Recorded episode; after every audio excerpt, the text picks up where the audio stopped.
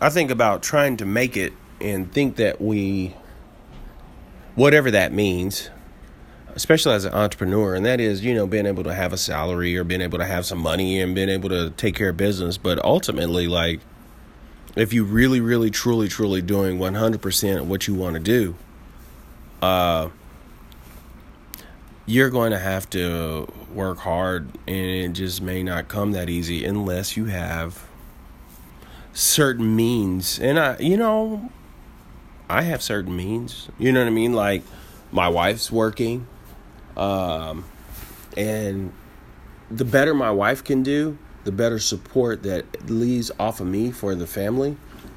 And then I can really, really uh, engage because I need, I told her, for instance, if I had about five more years or roughly four more years, hit about 45, I feel like I can just get to a point in what I'm doing that um, that can be the return can be that much more because sometimes I can feel like you get a little ahead and you make something and then you got to cut into your investment.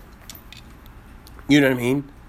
And whenever that opportunity comes to do that next thing that you might need a bigger investment, you're not there.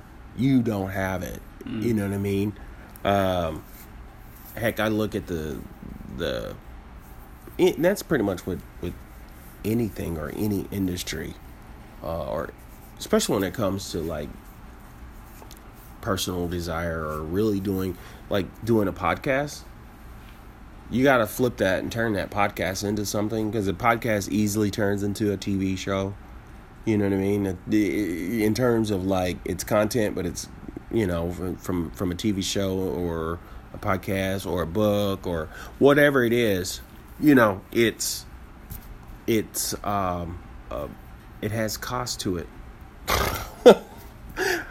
and one of the things I didn't want to do is I didn't want to get so deep into whatever I'm doing, like for instance the podcast, that you start focusing on the ads and focusing on all the stuff that that pulls away from the actual podcast or the actual product.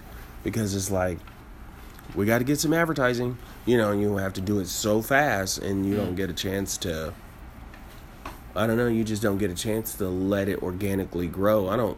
Uh, of course, Joe Rogan, for instance, with his podcast, you know, he was Joe Rogan. It's kind of nice if you have a a space or a platform, or you've been in a space. You know, Joe Rogan was able to uh, maximize and do his thing. Mm-hmm.